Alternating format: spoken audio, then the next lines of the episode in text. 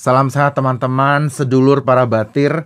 Senang sekali saya Anggana boleh berjumpa kembali di Perspektif Haris Turino tentunya dengan tuan rumah kita, Mas Haris. Nggih. Indonesia semakin sehat hari ini. Amin, Indonesia amin. sudah melewati puncak pandemi Omikron Nggih. katanya. Ganti sekarang. Ganti apa? Minyak goreng. ini udah berapa episode ya kita saben dino katanya Iya, iya, berbulan-bulan iya. kita ternyata sudah kalau saya dengar dari datanya kita sudah empat bulan ya membicarakan minyak goreng ya, Betul. yang tidak kunjung usai tapi kita Betul. simpan dulu teman-teman senang kita boleh berjumpa tapi kami izin untuk membuka masker untuk kelancaran diskusi kita tetap Iya. sehat Indonesia ya prokes tetap nomor satu Pertama, basa-basi. Sehat nggak mas kabarnya? Alhamdulillah. Sehat selalu. Sehat Mas selalu ya. Tapi hari ini teman-teman kita secara khusus kita ngomong soal jatuh cinta nih. Walaupun bulan Asik. Februari itu udah lewat, tapi saiki kita jatuh cinta sama Tegal, Brebes, Selawi dan Asik. Bumi Ayu. Asik. Betawi Ayu. Betawi Ayu. Nggih. Jadi Mas Haris kan kayak saya juga baru diajak panjenengan tuh Nggih. kemarin keliling-keliling Betawi Nggih, Ayu. nggih, nggih. eh, daerah yang memang merupakan dapil Jawa Tengah 9 Nggih. yang menjadi konstituennya Mas Haris. Kesan saya teman-teman tanpa ragu-ragu adalah pegel ya Mas. Ya, ya jadi total kalau tidak salah Mas Angga ikut reses di enam titik ya. enam titik eh, reses ya di Brebes Utara dan di Brebes Selatan. Nah, ini sebelum kita mulai rasanya kesannya Mas Angga dulu apa? Dibagi-bagi dulu. Ya. Yang pertama adalah Mas Angga mengunjungi Warma Pian kan? Iya. Ah, warung makan yang paling legendaris di Kota Tegal terkenal dengan lengkonya. Lengkonya. Kesannya seperti apa Mas Angga? Saya mau salam dulu untuk pemilik warung Pian yang sudah menyapa saya secara itu di Instagramnya Mas Haris terakhir postingannya ada teman-teman kalau pengen lihat. Kesan saya jelas Mas. Aku berbahagia sekali karena hobiku memang ngemper Mas dasarnya. Iya. Cuman sayangnya kalau aku ngemper banyak kursi yang hancur. Asik. Jadi warung Pian itu saya salut ya ternyata perjalanannya itu udah hampir 100 tahun ya. Nggih. 100 tahun sebagai tempat Mm. kumpulnya masyarakat Nggih. dan juga punya signature service menurut saya excellent Ya. service karena ngajeni wongnya itu Nggih. pakai hati Ya. dan saya juga terpanggil sama loyalitasnya terhadap Bung Karno.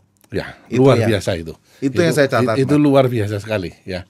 Eh, mereka memasang fotonya Bung Karno Hmm. bahkan ketika zaman pemerintahan Pak Harto. Iya, di mana itu adalah hal yang tidak menyenangkan. Ya. kan Mas Angga kemarin sempat kan eh, wawancara langsung Sempat ngobrol. dengan eh, salah satu Generasi- generasi ketiga pernah. dari eh, Papian ya. Eh, nanti mungkin bisa ditampilkan itu wawancara itu. Iya betul, singkat tapi menarik itu orangnya sangat loyalis Ya, tuh. dengan Mas Budi. Iya, betul. Ya, eh, itu eh, di Pian ya. Dan Kem- enak makanannya. Makanannya enak. Kalau makanan pasti enak. Itu ya. makanan Dan itu benar-benar pusat informasi Anda. Ya, jadi informasi apa saja tersedia di situ. Dan orang-orang yang pulang dari Jakarta, eh, para apa namanya eh, Hmm. Perantau. Hmm. perantau ya, yang pulang dari Jakarta atau dari kota-kota besar lain, kalau Hmm. ke Tegal mampir pasti ke Pian untuk sarapan pagi. Ya, mereka ngobrol cerita segala macam. Dan lucunya saya pernah ceritakan ke Mas Angga tuh. Ketika eh, Pilpres ya, Hmm. terjadi debat eh, calon presiden saat itu 2014 maupun 2019. Di Pian juga terjadi debat, Mas. Debatnya itu menarik, tidak kalah keras dibandingkan dengan debatnya di TV atau debatnya saat itu Karni Ilyas ya, katakan di Indonesia Lawyers Club. Di situ walaupun dengan gaya eh, Tegal ya, gaya warteg ya, eh, yang tentu ciri khasnya adalah bersahabat Iya. dan tidak ada titik temu di akhir ya. Tapi itu hal yang menarik di di Pian. Iya. Jadi teman-teman kalau sempat mampir itu semua orang pasti tahu warung Pian itu jangan lupa tambahin ati ampla kalau pesan. Enak sekali baru Asik. digoreng, baru digoreng. Asik. ya, terus jalan ke Brebes Utara, kemudian jalan ke Brebes Selatan. Kesannya seperti apa yang Mas Angga dapat? ini? Saya justru melihat gini sih Mas. Jadi teman-teman yang kita tahu kan Mas Haris nih sebetulnya adalah pemenang yang tertunda ceritanya ya kan, kemenangan yang tertunda. Jadi yang saya salut pertama saya mau mengapresiasi semangat dari seluruh teman-teman di Dapil. Ya. Yang saya lihat sendiri Mas. Iya. Mas lalu waktu itu sempat selalu cerita semua namanya disebut sama Mas Haris bahwa soliditasnya itu mas bahwa Iya. mereka tuh punya satu keguyupan Ya, di mana pun Mas Haris berada mereka punya rasa hati yang sama gitu Iya. seperjuangan betul. dan saya membuktikan saya pikir ternyata Mas Haris dulu cuma cerita doang nih teman-teman bahwa walaupun kalah tim saya katanya nggak bubar nah ternyata betul Iya, iya. itu nggak bubar betul Jadi, betul. kesan yang saya lihat adalah ternyata pertama selain masalah hati yang sangat Ya. besar dari mereka, yang kedua ternyata harapan masyarakat tuh masih sangat tinggi mas. Betul. Jujur nih teman-teman kalau saya boleh bercerita pegelnya hati jadi orang DPR, saya walaupun nggak bukan anggota DPR tapi saya ngerasa keluhnya hati karena setiap ke daerah ternyata disampaikan jujur ya mas selain Ya. masalah mengapresiasi senang ketemu Mas Betul. Haris ternyata banyak unek-unek yang sebetulnya nggak keluar dari masyarakat sehingga Betul. mereka menyampaikannya ke anggota DPR. Ya. Nah itu memang eh, menarik Mas Angga. Seperti yang waktu Mas Angga hadir ya di Brebes Selatan saat itu di Desa Taraban ya. Itu ada seorang senior partai yang sudah dari sejak tahun 73, 10 Januari 73 mendukung PDI Perjuangan. Tetapi dia belum pernah ketemu dengan anggota dewannya. Nah itu Nah, padahal eh, sudah eh, bertahun-tahun, berarti 49 tahun eh, mendukung PDI Perjuangan, belum pernah ketemu. Bahkan eh, Bu Lurahnya cerita bahwa belum ada anggota DPRD tingkat dua yang nyambangi ke daerah tersebut ini kan aneh, ya kan? Padahal eh, reses itu ya sebenarnya kan eh, kewajiban konstitusional ya sebagai anggota dewan. Nah ini menarik ini Mas Angga. Fenomena-fenomena ini menarik karena mereka senang kalau disambangi. Ya, apalagi kalau kita eh, duduk guyup ya. ya betul. Itu kan waktu itu kita eh, duduk eh, Ngedeprok apa, ya. ngedeprok ya di, Ngedeprok, di lantai gitu Betul, ya. betul. Ngomong eh, santai, kemudian foto bersama. Yang tidak ada habisnya. Iya, nah itu itu jumlahnya sudah dibatasi Mas Angga. Karena tentu kita harus eh, Tetap prokes waspada ya. ya. Prokes. Kalau jumlahnya tidak dibatasi itu ratusan Mas Angga. Pasti. Ya. Nah, mereka memang ada kerinduan ya untuk menyampaikan sesuatu yang sebenarnya tidak semuanya bisa saya selesaikan. Kan contoh yang disampaikan adalah eh, jalan kabupaten Betul. yang rusak Provinsi misalnya. jalan provinsi yang rusak itu kan saya tidak bisa apa-apa sebagai anggota DPR RI Komisi 6 ya aspirasi yang saya bisa turunkan dari Jakarta hanya berupa CSR dari BUMN ya tentu ini eh, kewenangan dari APBD baik di tingkat satu maupun tingkat dua Di kepala daerah ya. di kepala daerah. Sehingga yang saya lakukan untuk hal-hal seperti ini adalah saya menyampaikan kepada kepala daerahnya. Dan untuk bisa menyampaikan saja itu mereka senang sekali. Ya, Karena mereka sendiri kan akan kesulitan kalau mereka harus menyampaikan sendiri. betul. Kira-kira eh, seperti itu Mas Angga. Iya, jadi teman-teman dan sekaligus mungkin teman-teman di Dapil juga yang mungkin kemarin mungkin merasa nggak puas dengan jawaban Mas Haris, sebetulnya memang ada hambatan ini ya, hambatan kewenangan ya Mas ya. Jadi memang udah jelas ya kewenangan legislatif itu apa, eksekutif Yes. apa, yudikatif itu apa. Jadi Ya. memang kita melihat mesti melihat semua itu secara kepala dingin ya Mas ya. Tapi aspirasi pasti disampaikan ya Mas Oh ya, kita pasti ya. sampaikan ya, kita sampaikan eh, karena ya itulah fungsi daripada anggota dewan yaitu sebagai jembatan ya.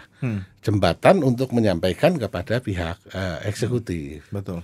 Nah, ini tapi jadi menarik Mas Angga. Mas Angga kan melihat ya kondisi ya, faktual di lapangan. Betul. Ya, beberapa menyatakan bahwa eh, politik ini sangat pragmatis. Betul. Yang menentukan kemenangan adalah serangan fajar. Itu kan masih dengar kan? Setiap proses aku Nah, aku itu dia. keluh sebagai Ah. orang kota ya Iya, yang katanya ah. percaya apa sistem politik ternyata serangan fajar tuh masih menjadi satu kunci utama Ya di itu dalam dinyatakan oleh eh, Publik, kan iya. publik ya. Heeh. Nah, jadi Mas Haris jangan lupa itu nanti katanya. Hmm. Walaupun berkunjung ke sini. Nah, ini menjadi hal yang dilematis ya Hmm. bagi anggota DPR RI. Tapi kan Mas jelas sebetulnya menolak kan dasarnya Mas. Iya, karena eh, kalau hanya serangan fajar hanya duit 25 ribu Menentukan nasib. 50 ribu, Heeh. kemudian menentukan nasib sehingga jalanannya bolong-bolong. Selama berbelasan selama, tahun ya paling tidak selama Lima ya, tahun ya itu. lima tahun Heeh. itu ini kan sangat miris ya kasihan kan rakyat rakyat Hmm. kecil tapi itu menjadi satu apa namanya kondisi yang menurut saya sangat dilematis Hmm. ya Eh, apakah memang lebih baik jangan turun ke lapangan, jangan jangan reses, jangan Hmm. segala macam, nabung saja. Nanti di terakhir kita lakukan serangan fajar. Nah, Itu kan bertentangan. Kalau menurut saya, Hmm. ya ini bertentangan dengan Nur Aini. iya. Nurani dengan Nurani Iya. ya karena ya eh, dua hal. Satu tugas konstitusional. Yang kedua adalah komitmen saya untuk membangun eh, dapil di mana eh, saya berasal. Saya sendiri dari daerah sana. Betul. ya tapi ini jadi jadi hal yang menarik mas Angga. Tapi bahkan teman-teman kemarin Mas Haris sampai ngomong juga bahwa yang saya juga salut adalah ya udahlah kalau saya nggak rasa nggak amanah ya udah nggak usah pilih deh. ya. Ya kan? Saking karena publik itu apa memiliki satu sistem logika yang ternyata juga berbeda-beda. betul betul Jadi kalau didesak terus pun akhirnya kalau memang itu ya silahkan menilai lah yes kinerjanya seperti apa, Iya. komitmennya seperti apa. Ya, jadi saya mencoba membuka apa ya satu pemikiran yang sedikit berbeda di masyarakat. Meskipun Silakan. beresiko ya Mas ya. Ya beresiko. Iya. Nah, silahkan menilai. Ya, waktu saya pendek nih. Pendek Waktu saya banget pendek, tepatnya. ya pendek banget eh, menilai eh, apakah selama Haris menjadi anggota Hmm. DPR RI melalui proses PAW ya, praktis hanya dua tahun kan. Hmm. Nah ini dilihat ada manfaatnya enggak? Kalau ada manfaatnya dirasakan, ya ayo kita berjuang bareng-bareng di 2024. Ya. Tapi kalau tidak merasakan manfaatnya, ya monggo silahkan pilih yang dirasakan ada Manfaat. manfaatnya. Karena ini adalah kepentingan dari masyarakat. Ya waktunya kan tidak panjang mas Angga. Ya hanya berapa? Kurang dari eh, dua tahun Secara efektifnya secara efektif karena kita putusin pemilu 14 Februari, Februari 2024. awal Ya. tahun ya. Awal tahun. Awal Iya. banget tepat. Awal banget ya. Nggak liburan tuh Desember mas. Terus ini mas, karena kita waktu kita juga harus efisien. ya. Ada satu cerita yang saya dengar saya sampai gemeter sendiri. Karena saya waktu itu awalnya ceritanya karena saya lagi nguyup cappuccino cincau. Kata Mas Haris, Iki mas, ceritanya menarik. Mas Haris aja yang cerita. asik. Ada satu gerakan masyarakat yang begitu tulus, walaupun saya bisa bilang bahwa dibilang mereka ini berlebihan sekalipun sama sekali tidak, gitu. ya. Tapi ternyata dia punya dorongan untuk mendukung proses demokrasi yang baik Yes. dengan cara mereka sendiri Yes. melalui sistem yang panjang rasain. Monggo Mas cerita cappuccino Iya, itu apa? jadi jadi gini di Bumi Ayu itu ada satu orang ya, namanya Mas Imam, yang terkenal dengan nama Imam Cincau, Hmm. ya, dan dia memberikan Cincau cappuccino-nya itu ya kepada saya dan beberapa eh, teman dan tidak mau dibayar. Ya, yang menarik adalah dia memberinya bukan sekarang. Kalau sekarang memberi anggota Wajar. DPR RI wajar lah, ya kan? Hmm. Tetapi dia memberinya bahkan ketika saya masih berjuang. Belum jadi apa-apa, bukan siapa-siapa, tidak kenal sebelumnya dan membeli memberi dari keterbatasannya. Dia hanya seorang penjual cincau ya di eh, pakai gerobak ya. Ketulusan hatinya luar biasa. Ini kan eh, ya gimana ya? Eh, saya benar-benar sangat eh, terharu ya melihat ada dukungan yang seperti ini. Ya dari seorang imam cincau. Maka wajar kalau saya katakan saya tulis di di media sosial saya dia saudara saya. Kalau bukan saudara seiman, tetapi adalah eh, ya saudara sebagai manusia. Luar biasa. Nah di daerah ini Mas Angga ternyata banyak orang-orang hebat ya yang seperti Mas Imam ini. Unsung hero ya. Iya, ada satu di Tegal ya, yang eh, namanya Watoha. Nah, Ini Mas Angga saya nggak ketemu sama Watoha. Iya. Orangnya sangat sederhana. Dia seorang petani yang hanya punya sawah eh, sepetak. Saya rasa tidak ada satu hektar sawahnya. Ya, tetapi setiap tahun selama 16 tahun berturut-turut tanpa jeda.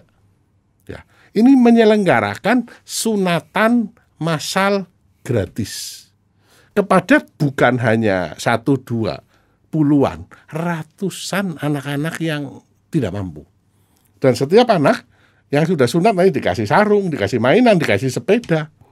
16 tahun berturut-turut pagi sunatan malamnya adalah acara resepsinya ya eh, Hajatannya. hajatannya ya dengan mengundang kiai untuk memberikan tausiah ya Ya. dan itu dihadiri oleh ribuan orang yang makan secara gratis. Saya kenal Watoha ini 2019 ketika saya kampanye saat itu. Ya, saya diundang datang ke eh, rumahnya malam hari. Kita lihat memang ya sedemikian eh, sederhana dia memberikan menyelenggarakan acara ini bukan dari kelebihannya, tetapi ya dari keterbatasannya. Nah inilah hebatnya orang-orang seperti ini. Kaplingnya jembar di surga. Ya. Nah saya mendukung Watoha. Kalau ini semata-mata bukan urusan elektoral. Tapi orang seperti ini luar biasa. Saya tidak tahu Watoha milik siapa. Tetapi sekarang beliau kalau ke Selawi pasti nongkrong di rumah aspirasi, ngopi, ngobrol. Kemarin saya sempat wawancara Watoha tentang ini. Kok ada orang seperti ini? Dan bukan di kota Mas Angga. Rumahnya di desa masuk ke jalan di eh, daerah Kedung Banteng. Ini kan menarik ya. Dan saya boleh tegas mengatakan ini juga jadi cambuk ya Mas ya. Karena kan Ya. Mas langsung dibandingkan sebetulnya dengan para pahlawan-pahlawan yang Nah. memang mereka langsung Yes. tanpa teriak-teriak itu Iya. mereka berkarya dengan cara mereka. Itulah. Itu tamparan dan peringatannya. Iya. Itu ya untuk tetap amanah ya Mas. ya? Ya, dan saya eh, sengaja ini saya tampilkan ya, supaya saya juga bisa belajar dari orang-orang hebat seperti ini. Diingatkan tepat. Diingatkan dan ya belajar dari mereka. Hmm. Ya. Urusannya adalah kaplingnya menurut saya tadi saya katakan jembar itu di surga. itu masanya. saya ini saya ini terhenyak sendiri sih karena memang itu akan jadi satu apa ya satu pembelajaran hidup menurut saya dan juga untuk eh, apa ya bensin semangatnya Mas Haris untuk juga melihat bahwa perjuangan masyarakat itu yang hatinya mulia itu masih banyak Yes. Indonesia tuh tidak segelap yang Yes. kita selalu Agree. ceritakan bahwa Indonesia darurat apa apa apa Iya, agree. kegotong royongannya dan keguyupannya itu masih bisa jadi. Hmm. semangat yang menyelamatkan kita. Aduh, jadi nggak jadi agak gitu. Terus kemudian Mas, ini yang juga seru.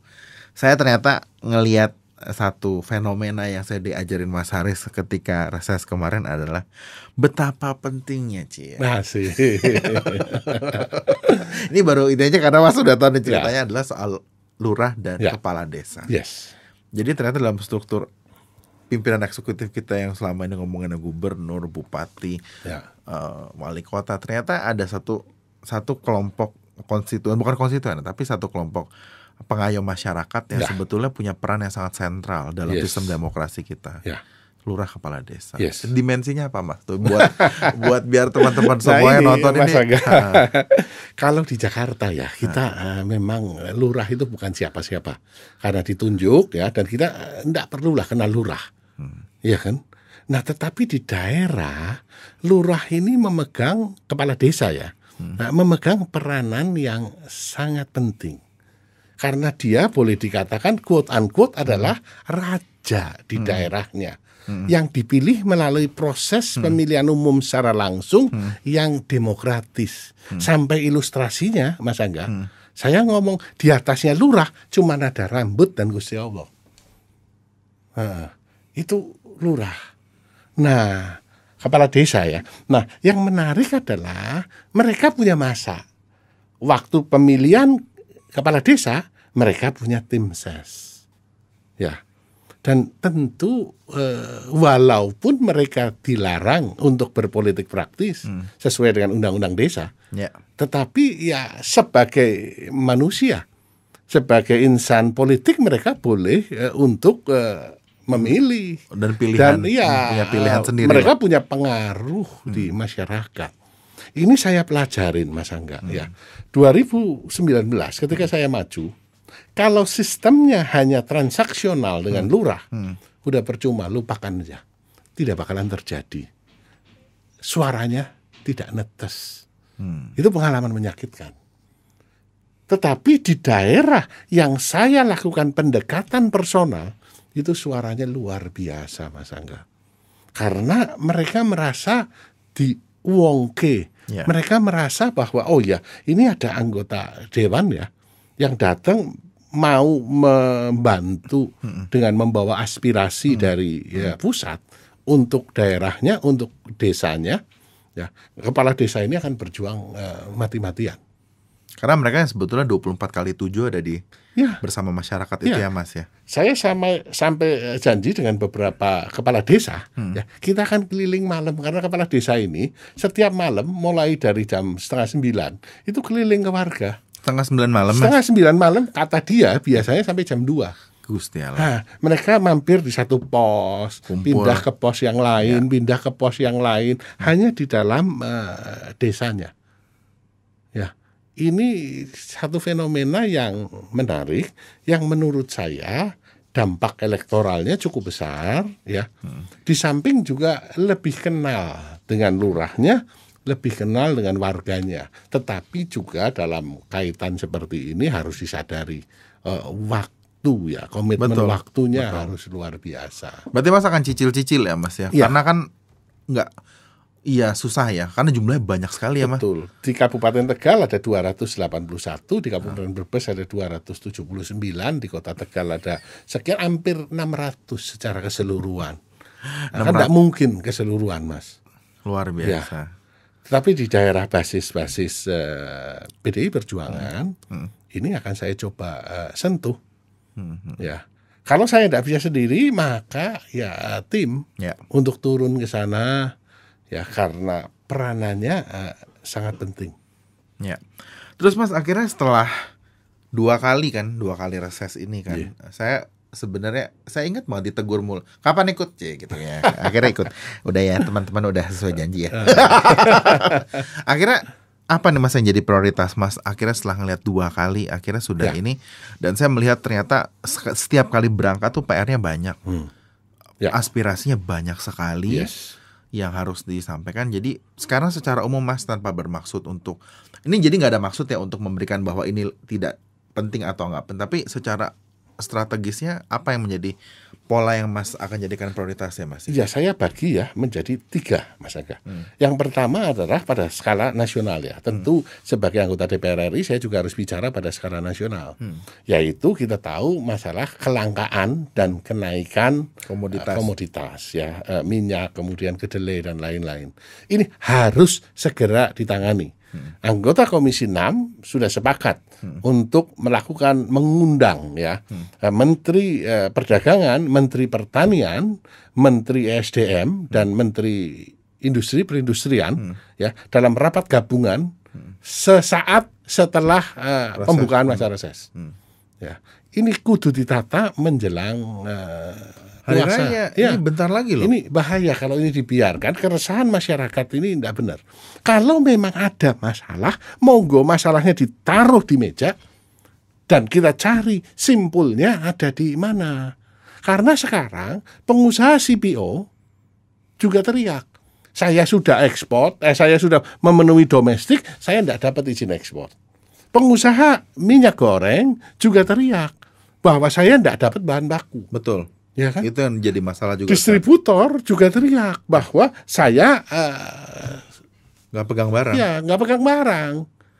Nah, tentu retail juga masalah pasokannya sangat terbatas. Nah, masalahnya di Wong cuman kasusnya minyak goreng kita cuman perlu 10% dari total CPO yang dihasilkan. Jadi kita nggak boleh mati di lumbung sendiri ya Mas. Ya, kasarnya. ini kudu di kudu di ini kan.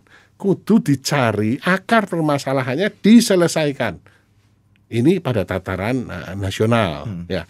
Pada tataran eh, dapil ya kita juga harus eh, memetakan tadi mana yang bisa saya selesaikan ya eh, lewat eh, kewenangan saya ya. Misalkan eh, melalui hubungan dengan eh, pemerintah daerah kita sampaikan kepada pemerintah daerah baik eh, tingkat dua maupun provinsi ya. Mana ya aspirasi-aspirasi yang pada skala prioritas bisa saya penuhi dengan CSR itu kita bikin skalanya supaya memang ada manfaatnya untuk eh, masyarakat itu kira-kira yang akan saya lakukan mas Dan saya mengutip dikit kata-kata Mas Haris. Sebetulnya sebagai anggota DPR yang mampir ke daerah itu pengennya semua dikabulkan ya mas. Oh ya, Pengennya ya. ya, Tapi betul. secara jujur harus diakui bahwa belum tentu semua bisa Ya, dikabulkan. ada beberapa yang memang tidak bisa. Ya. Dan yang kedua tentu ya, tentu eh, ya Gilirannya. ada keterbatasan, Iya. ada giliran ya kan, ada gilirannya. Kalau tidak tak terbatas ya, Hmm. maksudnya eh, bebas eh, ya nggak mungkin kan itu kan. Nah sebagai penutup kapok nggak mas? karena aku nih bukan karena aku jadi temannya Asik. Mas atau moderator ya, tapi tidak mudah loh bener. Saya bisa mengakui nggak nggak sepenuhnya menyenangkan. Meskipun ada kepuasan batin yang sangat mahal, saya jelas. Ya. Ketika kita bisa berkiprah buat masyarakat itu Betul. ada kepuasan batin. Tapi proses ke sana itu sangat tidak mudah. Ya, Kapok nggak mas? Dari dari dua kali masa sidang, dua kali reses ini asik, ya ya masih ya ya. masih happy nggak nih Eh, mas? Iya tentu. Jadi saya menjalaninya dengan gembira. Nah itu kata ini. kuncinya. Keren, keren. Ya kalau tidak gembira, ya stres, ya tentu akan eh, mukul badan saya sendiri kan. Mendingan saya jalani dengan gembira sesuai dengan komitmen yang sudah saya bikin. Sehingga tentu harapannya kalau dengan gembira maka bisa eh, ya menebar juga kegembiraan kepada teman-teman di dapil juga bisa berharga untuk eh, negara kesatuan Republik Indonesia Mas Luar Angga. biasa. Jadi da- dari jatuh cinta di daerah pemilihan harapannya kita bisa menebarkan cinta-cinta kita Iya. dengan berkarya ya Mas ya sesuai Siap. dengan kegiatan kita Iya. untuk bangsa dan negara kita. Mas Haris matur sembah nuwun terima kasih Iya. hari yang indah untuk Asik. menebar cinta jangan sampai kita hanya berfokus kepada hal-hal yang tidak baik. Sebentar lagi juga satu bulan lagi kita menyambut bulan suci ya Mas ya. Ya. Nggak kerasa dan kita tetap menjadi bagian dari solusi, kita tetap berkarya, bekerja dengan produktif agar kita tetap bisa bangkit dari segala macam tantangan yang diterima bangsa ini. Mas Haris sehat terus. Iya. Terima kasih sudah Terima mampir. kasih. Kita pamit. Jadi, Assalamualaikum warahmatullahi wabarakatuh.